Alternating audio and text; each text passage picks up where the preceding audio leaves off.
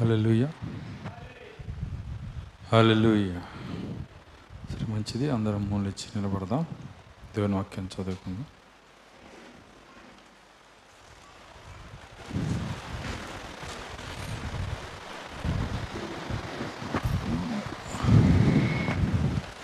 పరిశుద్ధ గ్రంథంలో నుండి రోమిలికి రాసిన పత్రిక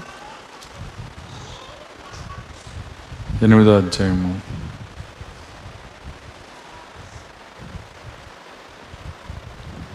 ఒకటో వచ్చి నుంచి మనం చదువుకుందాం.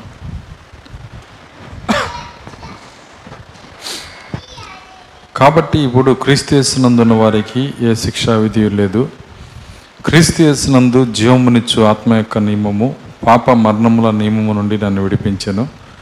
ఎట్లనగా ధర్మశాస్త్రము దేన్ని చేయజాలకపోయానో దాన్ని దేవుడు చేశాను శరీరమును అనుసరింపక ఆత్మను అనుసరించే నడుచుకున్నామని అందు ధర్మశాస్త్ర సంబంధమైన నీతి విధి నెరవేర్చబడవాలని పాప పరిహారము నిమిత్తము దేవుడు తన సొంత కుమారుని పాప శరీరాకారంతో పంపి ఆయన శరీరం ముందు పాపమునకు శిక్ష విధించను. శరీరానుసారులు శరీర విషయం మీద మనస్సునంతురు ఆత్మానుసారులు ఆత్మ విషయం మీద మనస్సునంతురు.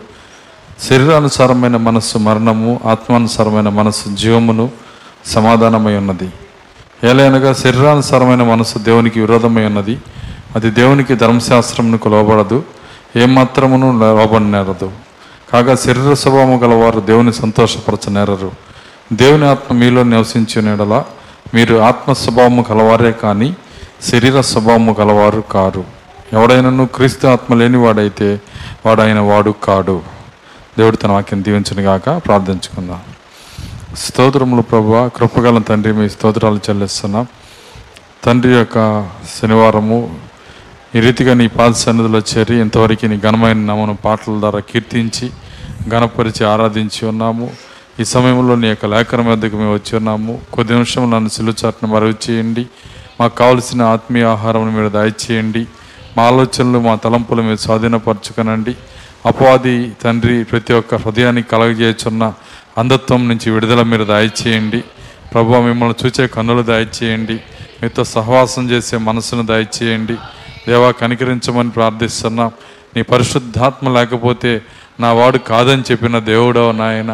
నీ పరిశుద్ధాత్మ సమృద్ధిగా మా హృదయాల్లో కమ్మరించమని మీ ఆత్మ కొరకు కనిపెట్టుకొని ప్రార్థించబోచుండగా. ఓ నీ వాక్యమును మా కొరకు కొద్ది సమయం విరిచిన ఆయన మీరేం మాట్లాడమని. తండ్రి నేను బలహీనైన నన్ను బలపరిచి మీరేం మాట్లాడి మీ నామానికి మహిమ తెచ్చుకోమని. యేసుక్రీస్తునాలు ప్రార్థించి వేడుకొంచున్నాము.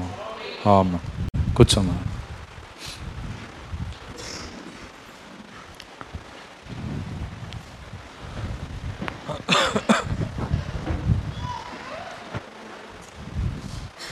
సో మంచిది. మరి కొద్ది నిమిషాలు మనకు ఆలోచన వాక్యం పైన ఉంచుదాం. చదవబడినటువంటి లేఖనంలో మరి గడిచిన వారము కొన్ని కార్యాలు మనం చూసాము. క్రీస్తు చేసినందు జీవమునిచ్చు ఆత్మ యొక్క నియమం అంటే ఏంటో మనం చూసాము. మరి అది పాప మరణముల నియమము నుండి మనల్ని ఎలాగ విడిపించిందో మనం చూసాము. పాప నియమం అంటే ఏంటో మనం చూసాము మరణ నియమం అంటే ఏంటో మనం చూసాము మరి ఇవన్నీ మీకు జ్ఞాపకం ఉన్నాయో లేదో నాకు తెలియదు కానీ దేవుడైతే దాన్ని చెప్పుకుంటా మనకు కావలసిన వర్తమానాన్ని ఆయన ఇచ్చుకుంటా వెళ్ళిపోతా ఉన్నాడు ఆయన. అయితే మనము మరి మన యొక్క ఆసక్తి మన యొక్క ఆలోచన దేవుని పైన నిలిపితేనే మనం దేవుని మనం పొందుకోగలుగుతాం. మరి దేవుని మనం పొందాలంటే మొదట మన ఆసక్తి మన ఆలోచన మరి మన యొక్క ఏకాగ్రత దేవుని పైన పెడితేనే.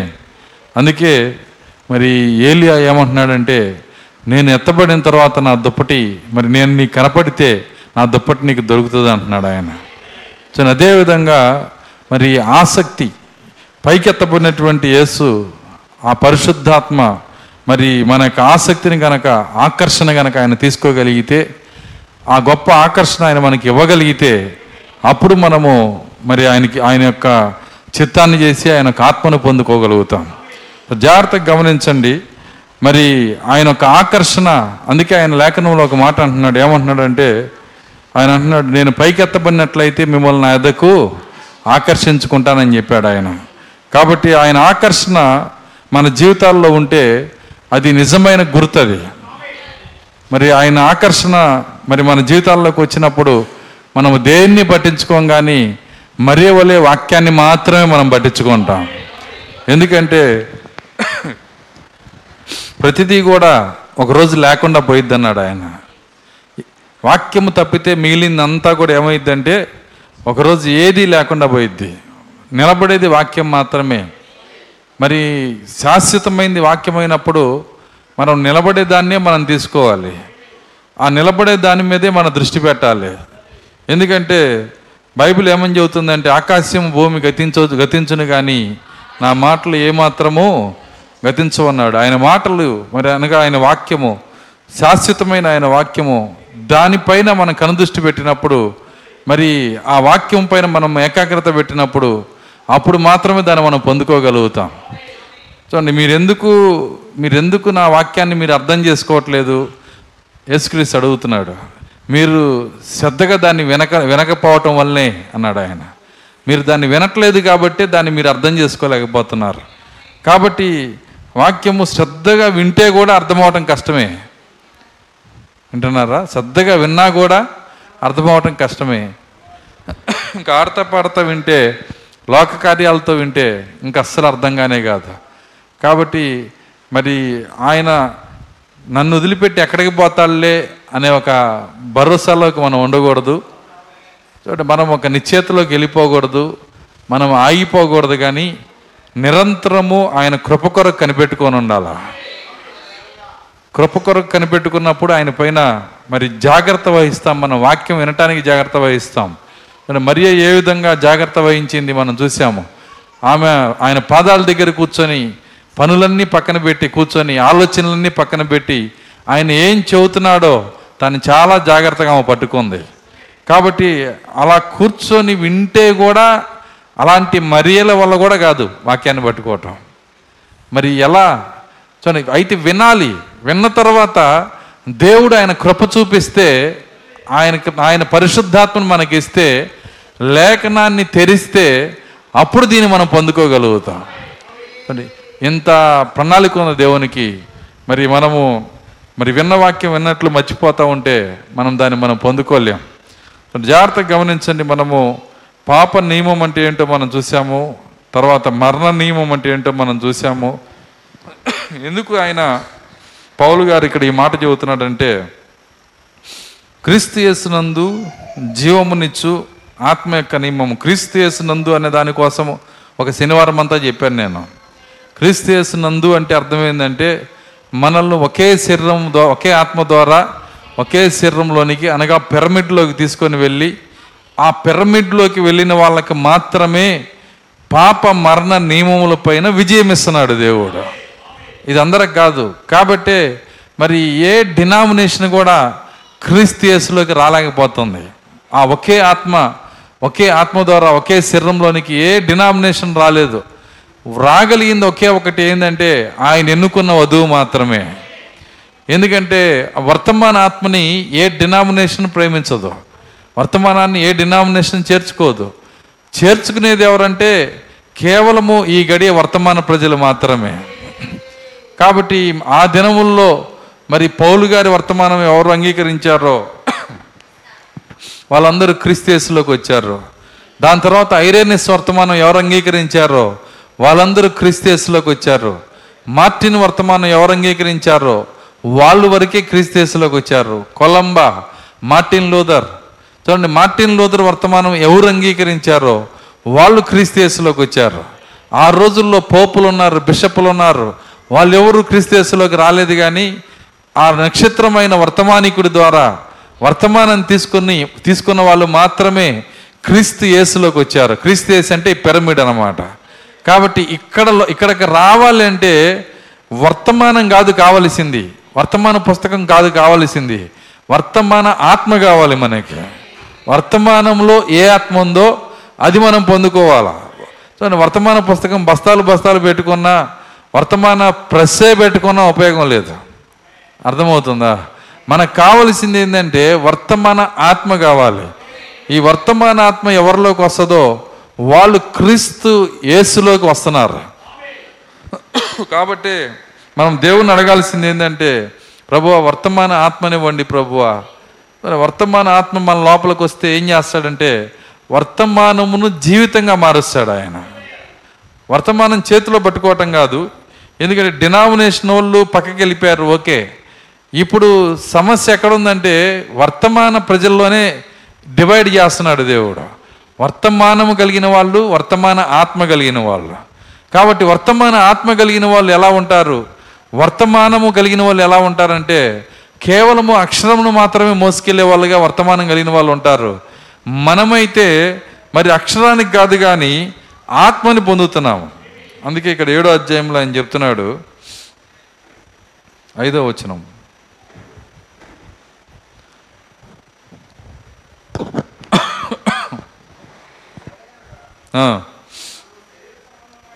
ఏలయనగా మనము శరీర సంబంధులమై ఉండినప్పుడు మరణార్థమైన ఫలమును పాపేచ్చులు పాపేచ్చులు మన అవయములలో కార్యసాధకములై ఉండిను. చదవండి. ఇప్పుడైతే. దేని చేత నిర్బంధింపబడితమో దాని విషయమై చనిపోయిన వారమై. ధర్మశాస్త్రం నుండి విడుదల పొందితిమి ధర్మశాస్త్రము నుంచి విడుదల పొందితిమి కనుక.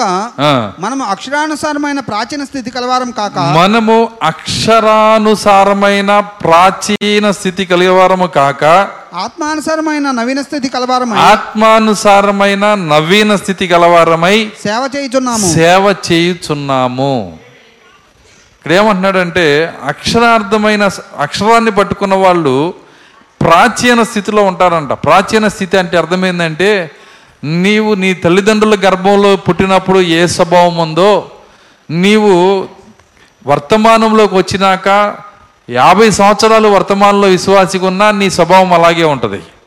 దాన్ని ఆయన ఏమన్నాడంటే ప్రాచీన స్థితి అన్నాడు. అయితే ఆత్మ నీ జీవితంలోకి వచ్చినప్పుడు ఏం చేస్తాడంటే ఆయన ఆత్మానుసారమైన ఏమన్నాడు? నవీన స్థితి గలవారమై సేవ చేయుచున్నాం. కొత్త స్థితి ఇస్తున్నాడంట. ఆత్మ వచ్చినప్పుడు ఏమైందంటే మనకి నవీన స్థితి ఇస్తాడంట. నవీన అనే పదం వాడరు కానీ బైబిల్లో వాడారు. అందుకే దాని అర్థం చెప్పాల్సి వస్తుంది. ప్రాచీన అనేది కూడా మన వాళ్ళు వాడరు. ఎందుకంటే ఒక కా ఒక కాన్వెంట్కి వెళ్ళే పిల్లకి పిలిచి ప్రాచీన అంటే ఏంటంటే ఏంటిది అంటారు వాళ్ళు? నవీన అంటే ఏంటో వాళ్ళకి తెలియదు. ఎందుకంటే ఆ పదాలు అవి వాడుకలో లేవు. అందుకే దాన్ని కొద్దిగా నేను ఆగి దాన్ని వివరిస్తూ ఉన్నా. ఆయన ఏమన్నాడంటే ఆ ప్రాచీన స్థితి నవీన స్థితి అంటే పాత స్థితి కొత్త స్థితి అంతే ఏం లేదు అక్కడ. దాన్ని అలా పెట్టకుండా ఈ విధంగా పెట్టడం వల్ల కొంత కన్ఫ్యూజ్ అవుతారు. అయినా దాన్ని మరి దానికి అర్థం చెప్పినప్పుడు దాన్ని చాలా జాగ్రత్తగా పట్టుకోవాలా. ఆయన ఏమంటున్నాడంటే అక్షరానుసారమైన ప్రాచీన స్థితి. అక్షరం అంటే కేవలము వర్తమాన బుక్ మాత్రమే పట్టుకొని ప్రాచీన స్థితిలో బ్రతుకుతూ ఉంటే వర్తమానాన్ని మాత్రమే పట్టుకొని అనగా పుస్తకం మాత్రమే పట్టుకొని పాత బ్రతికే మనలో ఉంటే అది ఇంకా ఆత్మ రాలేదని చూపిస్తుంది. అయితే నవీన స్థితి అంటే కొత్త జీవితం వచ్చిందంటే నీ లోపల దేని బట్టి వస్తుందంటే కేవలము పరిశుద్ధాత్మను బట్టే నీకు కొత్త స్థితి వస్తుంది అంటున్నాడు ఆయన. చూడండి ఇక్కడ ఆ కొత్త స్థితి అంటే అర్థమైందంటే మనం తల్లిదండ్రుల వలన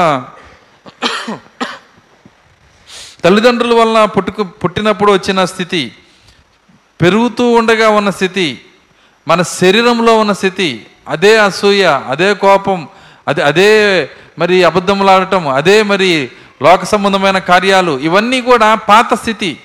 మరి ఈ పాత స్థితి ఇంకా కొనసాగుతున్నట్లయితే నవ్విన స్థితి మన లోపలికి రాకపోతే ఆత్మ రాలేదని అర్థం. సో ఆత్మ కనుక వస్తే ఏమవుతుందంటే ఖచ్చితంగా పాత స్థితి అంతా మన లోపల నుంచి వెళ్ళిపోయిద్ది. కాబట్టి మనం ఆత్మని ఆత్మ ఆత్మ వల్ల మాత్రమే ఇది సాధ్యం. అక్షరం వల్ల ఇది సాధ్యం కాదు. నా దగ్గర అండి మొత్తం పన్నెండు వందల పుస్తకాలు ఉన్నాయండి ఇంట్లో అని చెప్పావనుకో. పన్నెండు వందల పుస్తకాలు ఉన్న ఉపయోగం లేదు పన్నెండు వేల పుస్తకాలు ఉన్నా ఉపయోగం పుస్తకము అది నిన్ను మార్చదు. కానీ పుస్తకములో ఏ ఆత్మ ఉందో ఆ ఆత్మ నీ లోపలికి వస్తే దాని పేరే వర్తమాన ఆత్మ. చూడండి వర్తమాన ఆత్మ వచ్చినప్పుడు అది ఎలా ఉంటుందంటే కొన్ని సందర్భాల్లో నువ్వు ఆలోచిస్తుంది ప్రవక్త నువ్వు చదవకపోయినా ముందే చే- ముందే నీ మనసులో ఉంటుంది. ఇది కరెక్ట్ అని. ప్రవక్త దాన్ని చెబుతున్నప్పుడు ఇది నా మనసులో ముందే తెలుసు అనుకుంటావు కారణం ఏంటంటే నీ లోపలికి ముందు ఏమైందంటే వర్తమాన ఆత్మ వచ్చేసింది నీ లోపలికి. ప్రవక్త మనసు నీ మనసు ఒకటిగా ఉంటుంది. వర్తమానంలో ఏముందో అది ఆత్మగా ఉంటుంది. అక్షరము కాదు. అక్షరాన్ని పట్టుకెళ్ళి ప్రతి అక్షరాన్ని మోసుకెళ్ళిన శాస్త్రులు పరిచయలు దాన్ని కళ్ళు మూసుకొని అప్పచెబుతున్నారు కానీ అందులో ఏముందో వాళ్ళకి తెలియదు. కానీ ఆత్మానుసారంగా వచ్చినటువంటి దేవుని పిల్లలు ఒక ప్రశ్న వేస్తే వాళ్ళు ఏమి చెప్పలేకపోతున్నారు. ఎందుకంటే వాళ్ళు అక్షరానుసారంగా మాత్రమే దాన్ని పట్టుకున్నారు. దాని వలన వాళ్ళ పాత స్థితి మారలేదు. చూడండి దానికే ఇక్కడ పౌలు గారు ఏమంటున్నాడంటే ఇక్కడ ఒక స్టేట్మెంట్ ఇస్తున్నాడు. క్రీస్తు వేసినందు జీవమునిచ్చు ఆత్మ యొక్క నియమము పాప మరణముల నియమము నుండి నన్ను విడిపించెను. ఎందుకు ఆ స్టేట్మెంట్ ఇస్తున్నాడంటే దాని పునాది ఏడో అధ్యాయంలో వేసాడు ఆయన. ఏడో అధ్యాయంలో ఆయన బాధ అంతా చెప్పుకొచ్చాడు. ఆయన బాధ కాదు అసలు మానవ జాతి బాధ అది. మానవ జాతి బాధ అంతా ఆయన చెప్పుకొని వచ్చి దాని యొక్క దాని యొక్క పరిష్కారాన్ని ఎనిమిదిలో చెబుతున్నాడు ఆయన. ఏడో అధ్యాయంలో సమస్య ఉంది. ఎనిమిదో అధ్యాయంలో పరిష్కారం ఉంది. వింటున్నారా? ఏడులో సమస్య ఉంది. అది లవోదికియా. లవోదికియా జబ్బులేంటి? సమస్య. ఎనిమిదిలో పరిష్కారం ఉంది. వింటున్నారా? ఎనిమిదిలో ఏముంది? ఏడు ముద్రలు ఉంది అక్కడ.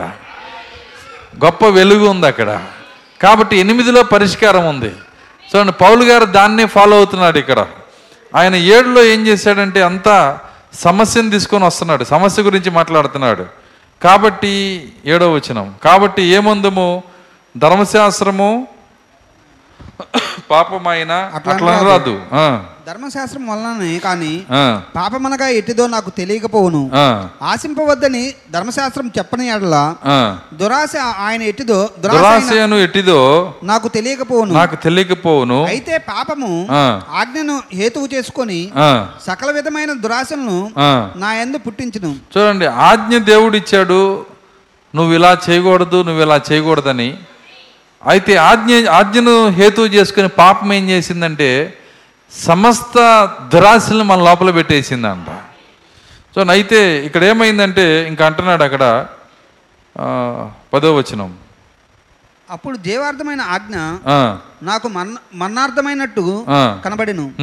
ఏలయనగా ఆ, పాపము ఆజ్ఞను హేతువు చేసుకొని నన్ను మోసపుచ్చి దాని చేత నన్ను చంపెను. కాబట్టి ధర్మశాస్త్రము పరిశుద్ధమైనది ఆజ్ఞ కూడా పరిశుద్ధమైనదియు గలదియు. ఉత్తమమైనదియునే ఉన్నది. చూడండి ధర్మశాస్త్రము పరిశుద్ధమైనది ఆజ్ఞ కూడా పరిశుద్ధమైనదియు నీతి గలదయు ఉత్తమమైనదై. ఉన్నది. అందులో ఏ లోపం లేదు.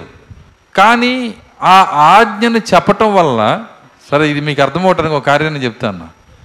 దేవుడు ఏదైనా తోటలో ఒక ఆజ్ఞ ఇచ్చాడు. ఎవరికి ఇచ్చాడు? ఆయన పిల్లలకి ఇచ్చాడు. ఆయన పిల్లలకి ఒక ఆజ్ఞ ఇచ్చినప్పుడు దయ్యము ఆజ్ఞ నినింది ఆజ్ఞ రాకముందు దానికి ఏ ఆలోచన లేదు. అది బాధపడుతూ ఉంటుంది. ఏంటంటే నా స్థానం ఆదాము తీసుకున్నాడు. వింటున్నారా? మరి కాబట్టి ఆ దయ్యం ఏం చేస్తుందంటే ఏ విధంగా అయినా మానవ జాతిని నేను పడగొట్టాలి. ఈ యొక్క బాధలో ఉండేది. కానీ అది ఏం చేయలేదు. కానీ దాని యొక్క ప్లాన్ ఏంటంటే దాని ఆలోచన ఏంటంటే ఎప్పుడైతే దేవుడు తిను దినమున చచ్చదవు అని చెప్పాడో ఆజ్ఞ వినిందంట. ఎవరు వినింది? అపవాది. అప్పుడు అది పాతాళంలో ఉన్న దయ్యాలందరికీ చెప్పింది నాకు ఆయుధం దొరికింది అని. అర్థమవుతుందా నేను చెప్తుంది?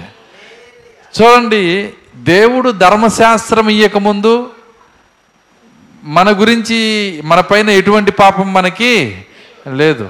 ఎప్పుడైతే ధర్మశాస్త్రం మన మీదకు వచ్చిందో వెంటనే దెయ్యం వినింది. ఇప్పుడు ఆ ఆజ్ఞలు మీరటానికి కావలసిన దురాశలు నీలో పెట్టడం అది మొదలుపెట్టింది అది. ఎందుకంటే బైబిల్ ఏం చెబుతుందంటే ఆజ్ఞాతిక్రమమే పాపము. ఆ పాపమును నీ చేత చేయించటానికి దానికి ఏమైందంటే ఒక ఒక ఒక ఆయుధం దొరికింది దానికి. ఆ ఆజ్ఞ లేకపోతే అదేం చేయలేదు. ఆజ్ఞ వచ్చినాకేమైందంటే దాని చేతిలోకి ఒక ఆయుధం వచ్చింది. అదే చెబుతున్నాడు. అయితే ఆజ్ఞను బట్టి మనం చచ్చిపోవట్లేదు. ఆజ్ఞ మంచిదే ధర్మశాస్త్రం మంచిదే కానీ దీనిని తీసుకొని శత్రువు ఏం చేస్తుందంటే మనల్ని పడేసి దేవునికి విరోధులుగా మారుస్తుంది. ఇంకా తర్వాత చదువుదాం నెక్స్ట్ కాబట్టి ధర్మశాస్త్రం పరిశుద్ధమైనది. ఆజ్ఞ కూడా పరిశుద్ధమైనదియు నీతి. ఉత్తమమైనదినై ఉన్నది.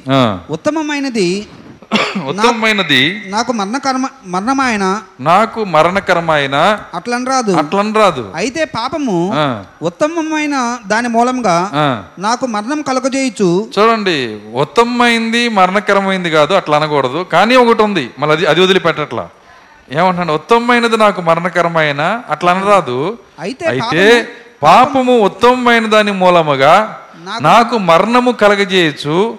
పాపము పాపమైనట్టు అగుపడు నిమిత్తము. అనగా పాపము ఆజ్ఞ మూలముగా అత్యధిక పాపమగు నిమిత్తము. అది నాకు మరణకరమైన? మరణకరమైన? అట్ట అనకూడదు కానీ అత్యధిక పాపమయ్యే విధంగా మరణకరమైన? చూడండి పౌలు గారి మాటలు అర్థం చేసుకోవటం చాలా కష్టం. అయితే దైవిక జ్ఞానం ఉంటేనే దాన్ని అర్థం చేసుకోగలుగుతారు. పౌలు గారి పత్రికలు అర్థం చేసుకోవడం చాలా కష్టం. ఒక విధంగా చెప్పాలంటే ఈ పత్రికలన్నీ మర్మాలే. ప్రతి మాట కూడా మిస్టర్ అర్థం కాకపోతే అంతా మర్మమే. అయితే దేవుడు దాని హృదయం తెరిస్తే మన హృదయం తెరిస్తే ప్రతి లేఖనాన్ని మనం చూడగలుగుతాం.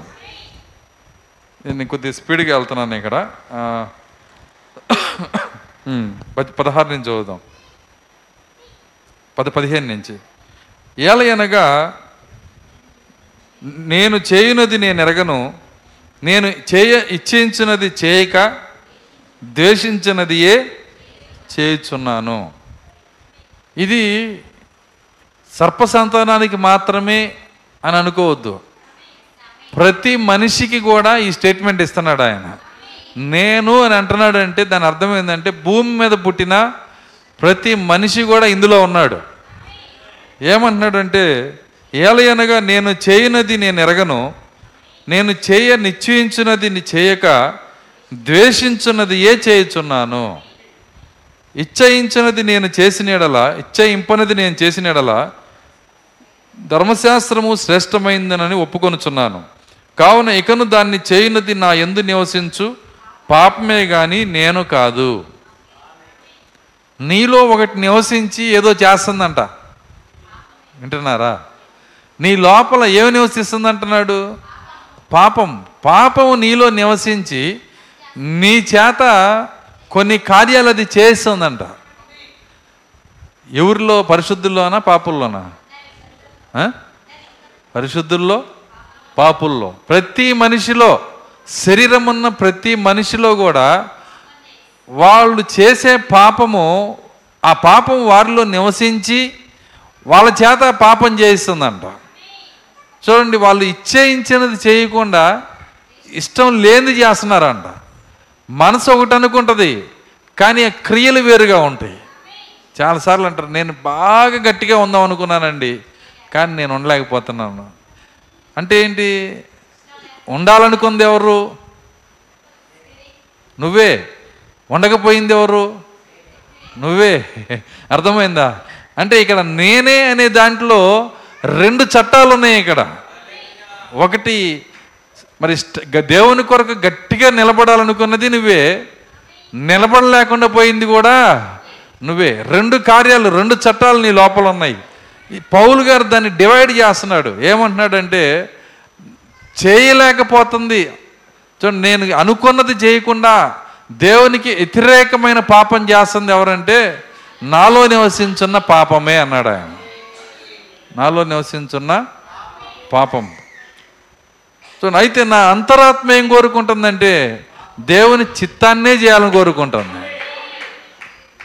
అందుకే మరి హెబ్రి పదిలో ఏమంటాడంటే మనము నశించుటకు వెనక తీవారము కాము కానీ ఆత్మలను రక్షించుటకు రక్షించుకొనుటకు విశ్వాసము కలిగిన వారమై ఉన్నాము. నశించటానికైతే వెనక దీవారం కదా ఏం వెనకాడం ఇక? అర్థమవుతుందా? కానీ మన లోపల ఒక విశ్వాసాన్ని పెట్టాడంట. ఏంటి ఆ విశ్వాసం అంటే ప్రవక్తను అదే నీ విత్తనము. దేవుడు పెట్టిన వాక్య బీజము అదే వాక్యము. నీ లోపల పెట్టిన ఆ విశ్వాసం నిన్నేం చేస్తుందంటే ఆత్మలను రక్షించుకోగలిగిన శక్తి కలిగి ఉందంట అది. సో నంది అదే ఇక్కడ పౌలు గారు మళ్ళీ రోమాలో చెప్తున్నాడు. తర్వాత పద్దెనిమిదికి వద్దాం. నాయందు. అనగా నాయందు అనగా నా శరీరమందు మంచిది ఏదియు నివసింపదని నేను ఎరుగుదును నా శరీరమందు మంచిది ఏదియు? నివసింపదని నేను ఎరుగుదును నేను ఎరుగుదును.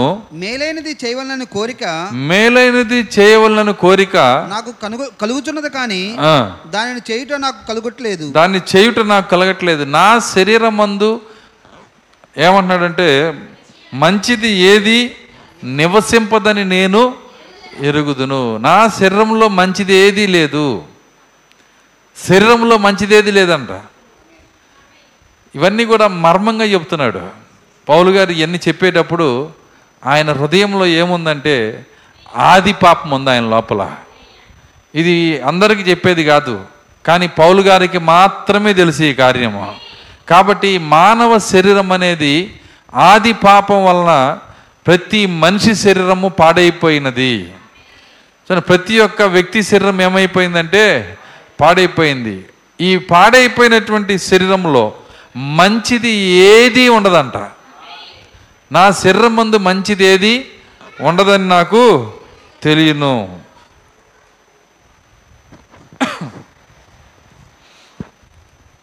మేలైనది చేయవలన కోరిక నాకు కలుగుతున్నది కానీ దాన్ని చేయుట నాకు కలగట్లేదు. నేను చేయగోరు మేలు చేయక చేయగోరని కీడు చేయుచున్నాను.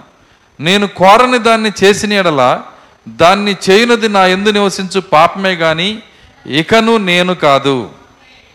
నా ఎందు నివసించు పాపమే నేను చెయ్యగోరని కార్యాలు చేసే విధంగా చేస్తున్నది.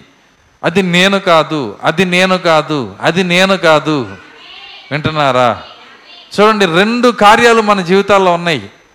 ఇది ఎత్తబడేదాకా మనం ఇష్టం వచ్చినట్లు జీవించి అది నేను కాదు అని చెప్పడానికి చెప్పలేదు ఆయన అర్థమవుతుందా? ఏడో అధ్యాయము యొక్క ముగింపు ఎనిమిదిలో ఉంది. ఏడో అధ్యాయం యొక్క కార్యాలు ప్రతి మనిషికి. కానీ చివర్లో ఒక ఎనిమిది ఒకటి ఎనిమిది ఒకటి రెండు వచనాల్లో దీని ముగింపునిస్తున్నాడు ఆయన. మనము ఆ ముగింపు దగ్గరికి వస్తేనే ఏడో అధ్యాయంలో ఉన్న శ్రమ నుంచి మనం విడుదల పొందుతాం మనం. అయితే ప్రతి మనిషి శరీరమును గురించి ఆయన మాట్లాడుతున్నాడు.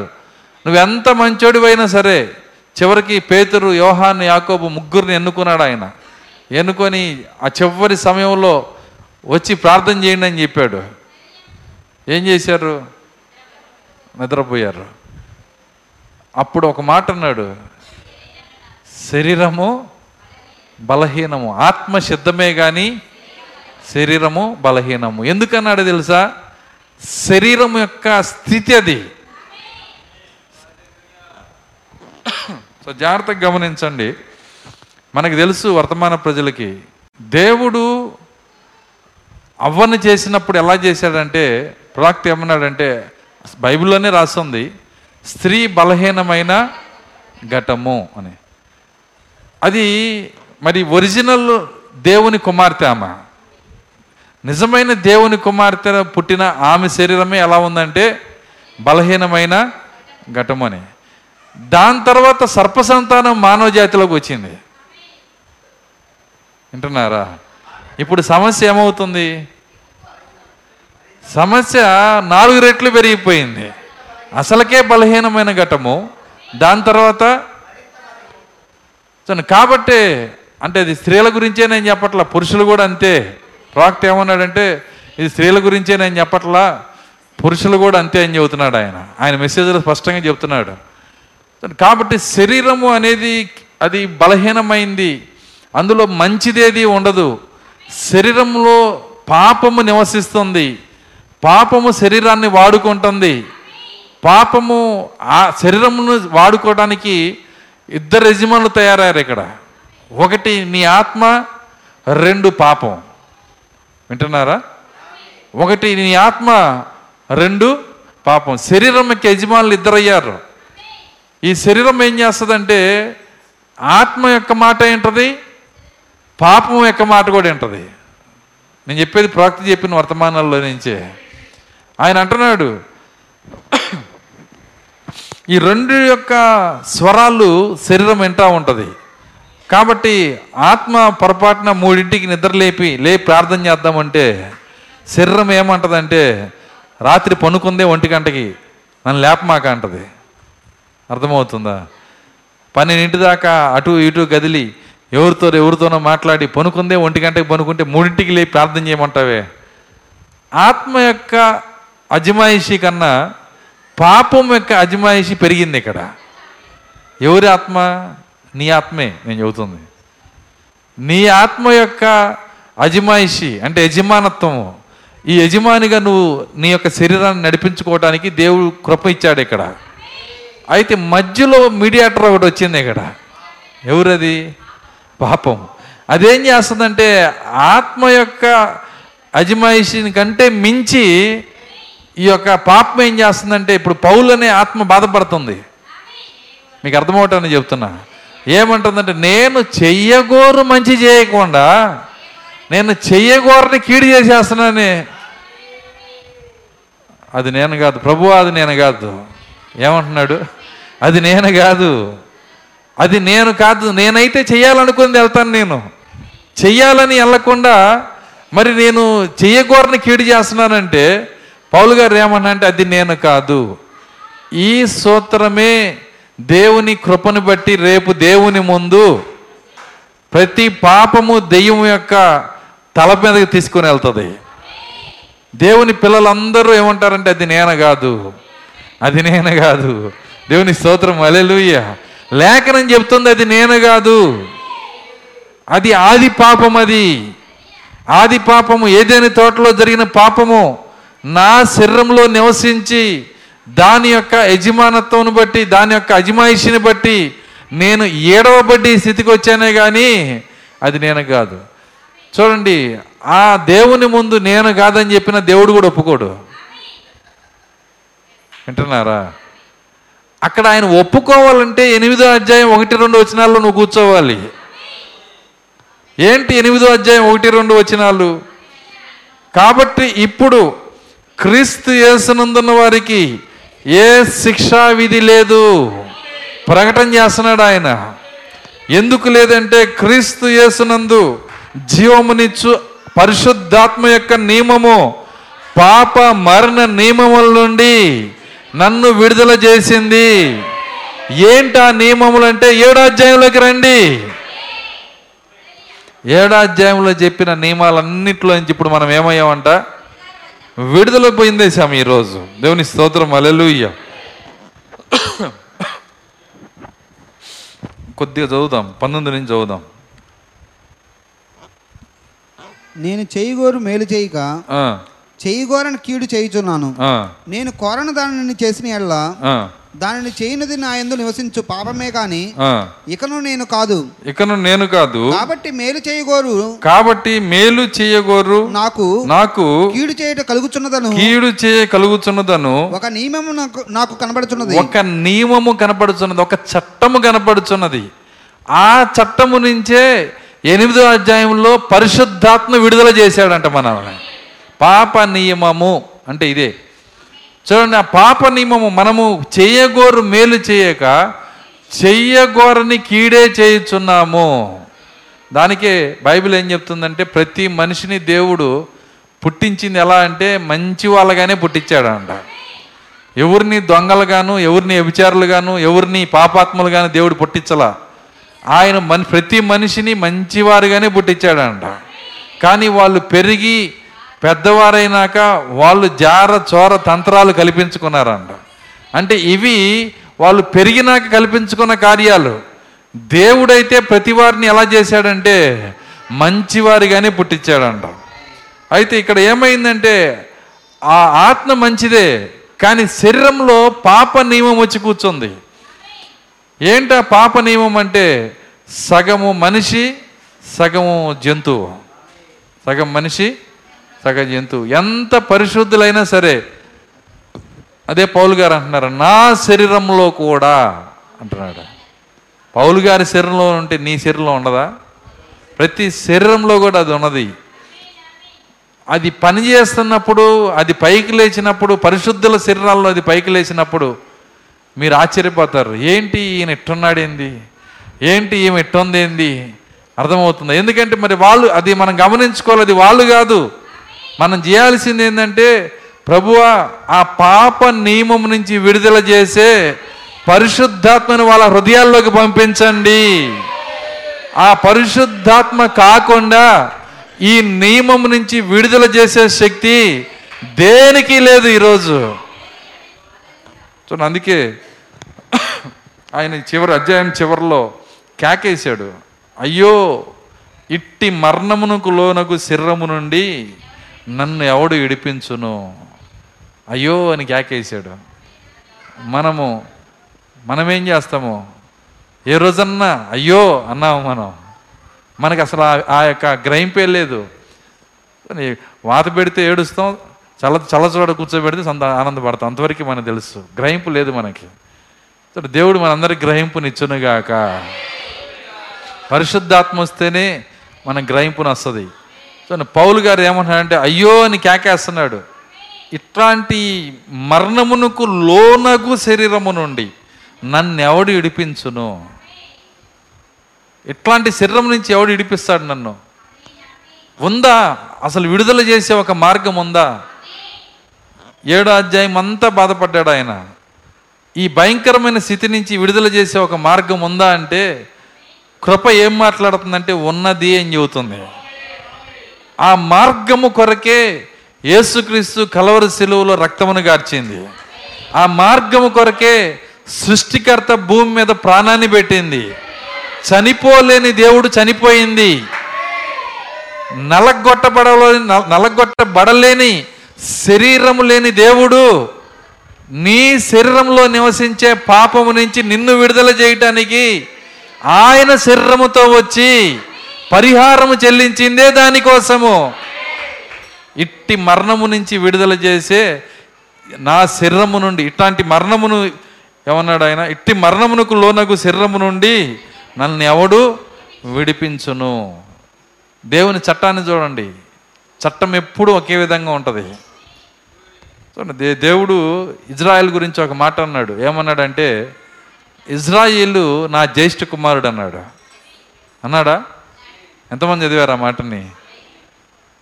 ఇప్పుడు ఆ జ్యేష్ఠ కుమారుణ్ణి ప- ఫరో పంపించట్లేదు గనక వింటున్నారా? దానికి ఫలంగా ఏమి ఇచ్చాడు? జ్యేష్ఠ కుమారులకే ఇచ్చాడు మళ్ళీ అందరికి ఇవ్వాలా? చట్టాన్ని చూడండి ఆయన చట్టం మేరడు ఆయన. జ్యేష్ఠ కుమారుని పట్టుకొని నేను పంపిను నేను పంపిను అంటున్నాడు ఆయన. అర్థమవుతుందా? అట్లయితే నీ జ్యేష్ఠ కుమారుని నేను తీసేస్తానన్నాడు. చట్టం చూడండి. ఇక్కడ శరీరంలో కూర్చొని మరణము మనల్ని బానిసలుగా చేసుకుంటుంది. దీనికి పరిష్కారం మళ్ళీ శరీరమే. ఎలాంటి శరీరము? పరిశుద్ధమైన శరీరము. పవిత్రమైన శరీరము. పాపము లేని శరీరము. పాపము ప్రవేశించలేని శరీరము. అలాంటి శరీరము ఎవరికి ఉంది? అబ్రహాముకి లేదు. మోషేకి లేదు. ఎవ్వరికీ లేదు అది ఆ శక్తి ఎవ్వరికీ లేనప్పుడు కృప కలిగిన దేవుడు సింహాసనం మీద కూర్చొని ఆయన మన శరీరంలో ఉన్న మరణం నుంచి విడుదల చేయటానికి ఆయన శరీరముతో భూమి మీదకి వచ్చాడు ఆయన. హల్లెలూయా. చూడండి చట్టం మారలా. ఎంత కృపగలిన దేవుడు చూడండి. అసలు ఏం అవసరం ఆయనకి? నిజంగా చెప్పాలంటే భక్తులకు తెలిసి ఈ సంగతి. వాళ్ళు ఏమంటున్నారంటే ప్రభువా అసలు నరుణ్ణి జ్ఞాపకం చేసుకోవడానికి వాడు ఏ పాటి వాడు?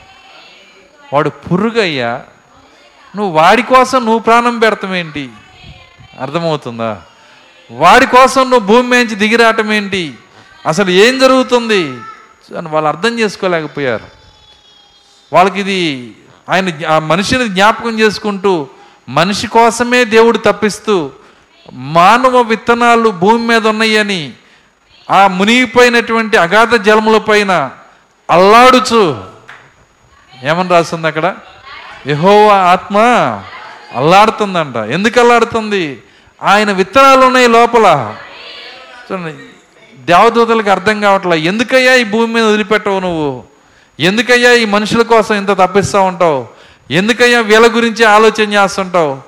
చిట్ట చివరికి తన శరీరమును రక్తపు ముద్దగా మారిపోయినప్పుడు దేవదూతలకు ఏమీ అర్థం కాల? అసలు ఏం చేస్తున్నాడు ఆయన? ఎవ్వరికీ అర్థం కాల. సృష్టికర్త సమీపింపరాని తేజస్సులో ఉన్న దేవుడు. తాను ఒక శరీరమును తయారు చేసుకొని ఒక దేహాన్ని తయారు చేసుకొని నీ కోసం నా కోసం ఆ దేహములో పాపమునకు శిక్ష విధించాడంట. దేవుని స్తోత్రం. అలెలుయ్య ఎంత కృపగలిగిన దేవుడు ఎంత నియమము కలిగిన దేవుడు. చూడండి ఆయన ఆయన ఎంత మారని దేవుడు క్రమమైన దేవుడు. ఇవన్నీ చూసినప్పుడు చాలా సంతోషం వస్తుంది. ఏ ఏ విషయం చూసినా ఈ విషయాలకు లోబడే ఉంటాయి. ప్రతిదీ కూడా ఇందులోనే ఉంటాయి. నువ్వు ఏదైనా చూపించు అది ఇందులోనే ఉంటుంది. కాబట్టి శరీరంలో మనం ఉన్నాము ఇందాక నేను చెప్పాను రెండు కార్యాలు ఉన్నాయి శరీరంలో. ఒకటి మానవ జీన్ ఉంది రెండు మృగం యొక్క జీన్ ఉంది. ఏ జీను ఎప్పుడు మేలుకుంటుందో తెలియదు వింటున్నారా? మృగం యొక్క జీను మేలుకుందనుకో మనం అనుకుంటాం వీడేంటి మృగంలాగా ఉన్నాడు కారణం ఏంటి అందులో మనిషిలో మృగం ఉంది. పరిశుద్ధాత్మ లేని వ్యక్తి ఇక అచ్చం మృగంలాగే బతుకుతాడు. తేడా ఎక్కడుందంటే లోకంలో ఉన్న వ్యక్తి వాడు పొద్దున్న లేచిన దగ్గర నుంచి రాత్రి పడుకునేదాకా మృగపు జీవితాన్నే జీవిస్తాడు. కానీ పరిశుద్ధులు అలా కాదు. వీళ్ళకి కోపం వచ్చినప్పుడే మృగాలు బయటకు వస్తాయి. అర్థమవుతుంది నేను చెప్తుంది? వాళ్ళు కొన్ని సమయాల్లో మాత్రమే వీళ్ళ నుంచి అసలు లేకుండా పోదు. మృగం ఉంటుంది. వింటున్నారా? ప్రతి శరీరంలో మృగం ఉంటుంది. ఈ మృగపు శరీరమును బ్రతికుండగానే మార్చటానికే అగ్ని బాప్తిసపు వర్తమానాన్ని ఇచ్చాడు దేవుడు మనకి. హల్లెలూయా. ఈ వర్తమానం ఊరకనే ఇవ్వలేదండి. ఈ ఈ యొక్క అదే అన్నాడు ఈ ఈ మృగముతో కూడిన శరీరము మృగపు జీను కలిగిన శరీరము పాకే పప్ సర్పము కాదండి ఇది. నడిచే సర్పము దాని జీను కలిగినటువంటి ఆ యొక్క శరీరము శరీరానికి ఉంది జీను ప్రతి ఒక్క శరీరానికి ఉంది. అయితే దీనిని విడుదల చేయటానికి దేవుడు ఏర్పాటు చేసిన ఒకే ఒక మార్గం ఏంటంటే అగ్ని బాప్తిస్మము. ఆ అగ్ని బాప్తిసాన్ని నువ్వు పొందితే నువ్వు దత్తపుత్రత్వంలోనికి వచ్చి శరీరము యొక్క విమోచన పొందుతావు నీవు. అందుకే ఈ రోమా ఏళ్ళలో శరీరం యొక్క దాస్యత్వం చెప్పాడు. రోమా ఎనిమిదిలో శరీరం యొక్క విమోచన చెప్పాడు. ఎక్కడ చెప్పాడు? చదవండి ఎనిమిది. ఇరవై మూడు. అంతేకాదు అంతేకాదు ఆత్మ యొక్క ప్రథమ ఫలంలో ఆత్మ యొక్క ప్రథమ ఫలములు పొందిన మనము కూడా మనము కూడా దత్తపుత్రత్వం కొరకు దత్తపుత్రత్వము కొరకు అనగా మన దేహం యొక్క విమోచనం కొరకు ఏం విమోచన అంటది? మన దేహము యొక్క విమోచన కొరకు కనిపెట్టుచు కనిపెట్టుచు మనలో మనము మూలుగుతున్నాము. ఎవరు కనిపెడుతున్నారండి?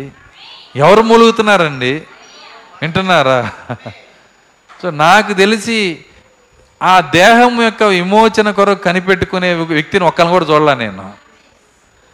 మూలిగే వ్యక్తిని ఒక్కరిని కూడా చూడలా. ఇది కేవలము ఎత్తబడే ప్రజల్లో మాత్రమే జరిగేది ఇది. ఎందుకంటే వాళ్ళకి బయలుపాటు దేవుడు ఇస్తున్నాడు. ఏమి ఇస్తున్నాడంటే మనము శరీరం యొక్క విడుదల పొందాలి. శరీరం యొక్క విమోచన పొందాలి. ఎందుకంటే మనకు తెలియంది ఏదో శరీరంలో నివసిస్తుంది ఇక్కడ. ఏంటి నివసిస్తుందంటే పాపమే నివసిస్తుంది. ఆది పాపం ద్వారా ఏదొచ్చిందో? శరీరంలోకి ఆది పాపం ద్వారా ఏమొచ్చింది? శరీరంలోనికి ఆది పాపము ద్వారా ఏమొచ్చింది? నేను చెప్పేది పాపం ద్వారా వచ్చింది అంటున్నారు మళ్ళీ పాపం చెప్పకూడదు మీరు. మరణం కూడా కాదు. ఆది పాపం ద్వారా శరీరంలోనికి ఏమొచ్చింది? సర్పం యొక్క జీన్ వచ్చింది. అది నేను చెప్తుంది సంకరం అయిపోయింది ఇది మన మనల్ని ఏం చేస్తుందంటే బానిసలుగా మార్చేస్తుంది. శరీరంలో పనిచేయటం మొదలవుతుంది. దాన్ని నుంచి విడుదల చేయటానికే దత్తపుత్రత్వాన్ని దేవుడు ఇచ్చాడు ఈరోజు మనకి. ఆ దత్తపుత్రత్వాన్ని విడుదల కావాలని మొదట నువ్వు ఎరగాలి. నువ్వు ప్రార్థన చేయకుండా దేవుడు ఎవడు? తెలుసా మీకు? నాకు ఈ శరీరం నుంచి విడుదల కావాలి ప్రభువా. విమోచన కావాలని నువ్వు దేవుడు ఎవడు? ఇస్రాయిల్లు బానిసత్వంలో ఉన్నప్పుడు దేవుడు ఒక మాట అన్నాడు వాళ్ళ మొరలు విని నేను దిగొచ్చానన్నాడు ఆయన. వాళ్ళు మొరపెట్టకపోతే ఆయన ఇవ్వడు కాబట్టి మొదట మొర్ర మొరపెట్టడం జరగాలి. మొరపెట్టాలంటే అవసరం ఉండాలి కదా. వింటున్నారా? ఇస్రాయేలీలు ఒక్కళ్ళు కూడా మొరపెట్టలేదనుకో బానిసత్వంలో ఆనందపడుతున్నారనుకో. కథ కథను చూడండి ఇట మార్చుకోండి మీరు. ప్రతి ఒక్కళ్ళు బానిసత్వంలో కొరడా దెబ్బలు తిన్నప్పుడల్లా చాలా సంతోషంగా ఉంది. ఇంకో నాలుగు కొరడాల దెబ్బలు కొట్టండి అని అడిగి కొట్టించుకుంటున్నారు అనుకో. వింటున్నారా? ఆయన ఎందుకు వస్తాడు కిందకి? రాడు. ఇక్కడ అలాంటి ఇస్రాయిల్ ఉన్నారు భూమి మీద. వింటున్నారా? అపవాది చేత అపవాది చేత ఏం చేస్తున్నాడంటే కొరడా దెబ్బలు కొడతా ఉంటే అపవాది బానిసత్వం చేసుకుంటా ఉంటే వీళ్ళు సంతోషపడతా ఉంటే ఎవరు? ఈ ఎత్తబడే ఇస్రాయేలీలో. ఆయన ఎందుకు కలగ చేసుకుంటాడు? అందుకే వర్తమానం ద్వారా దేవుడు మనతో మాట్లాడుతున్నాడు.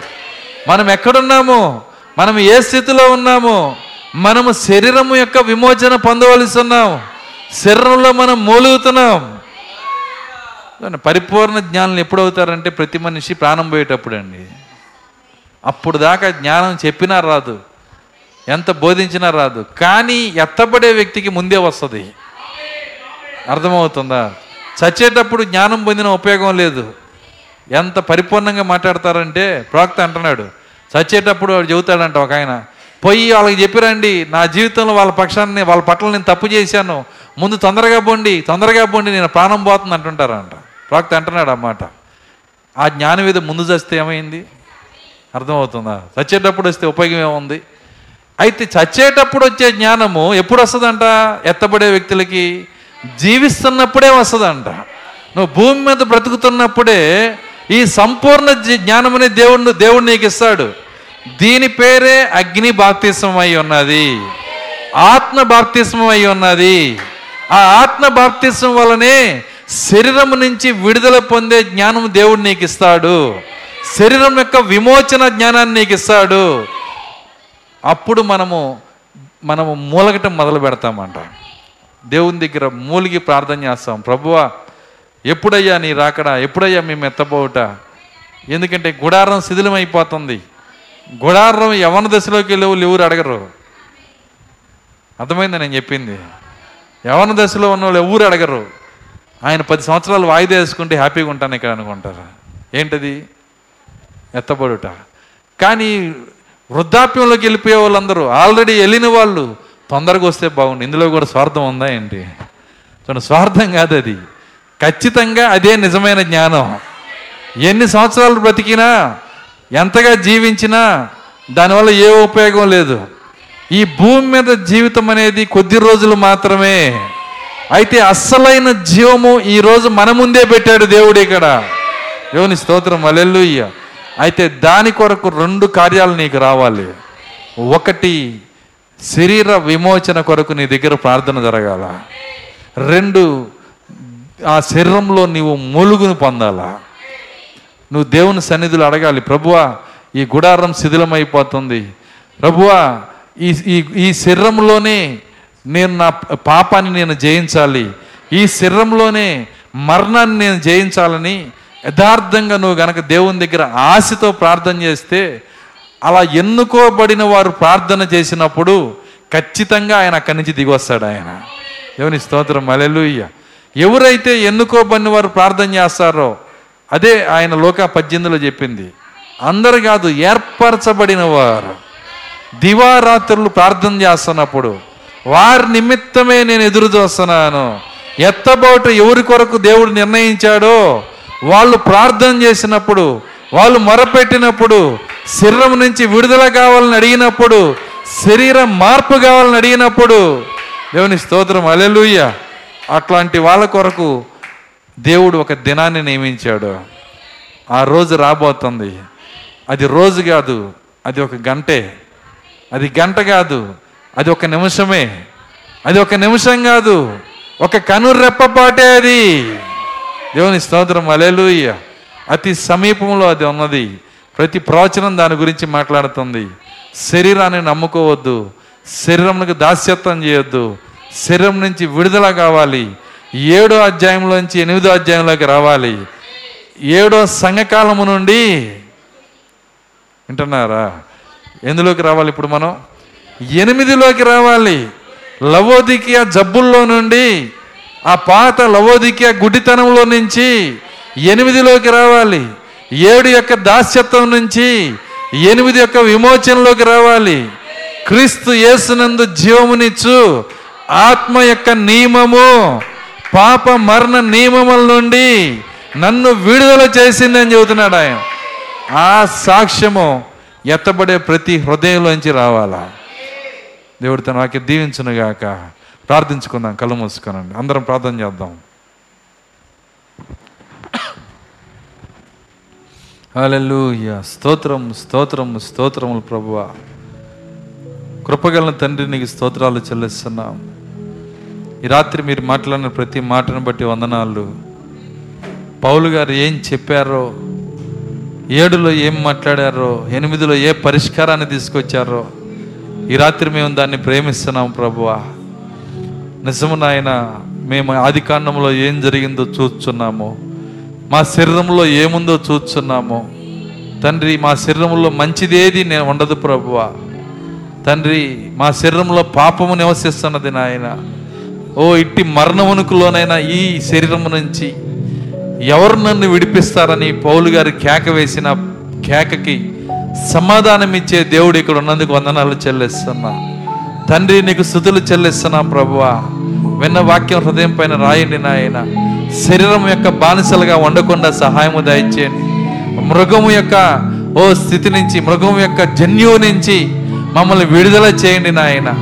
వీటిపైన జయమిచ్చేది నూతన నవీన స్థితి మాత్రమే. ఆ నవీన స్థితి ఆత్మ వలన వచ్చుచున్నది ప్రభువా. ఈ రాత్రి ఆత్మతో మమ్మల్ని నింపండి నాయన. నవీన స్థితి దయచేయండి. పాత జీవితాన్ని తీసివేయండి. దానిపైన విజయాన్ని దయచేయండి. పాప చట్టము నుంచి మరణ చట్టము నుంచి నన్ను విడుదల చేయండి నాయన. ఆత్మ యొక్క శక్తిని మేము చూస్తున్నాం ప్రభు ఆత్మ లేకపోతే ఏదీ లేదు ప్రభు ఆత్మ లేకపోతే ఏమి చేయలేము నాయన. ఈ రాత్రి ప్రతి మాట మా హృదయం పైన రాయండి నాయన.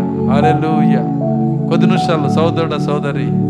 ఒక అరగంట సమయం అందరము ఒక ఇరవై ఇరవై ఇరవై ఐదు నిమిషాలు అందరం కనిపెట్టుకొని ప్రార్థించుదాం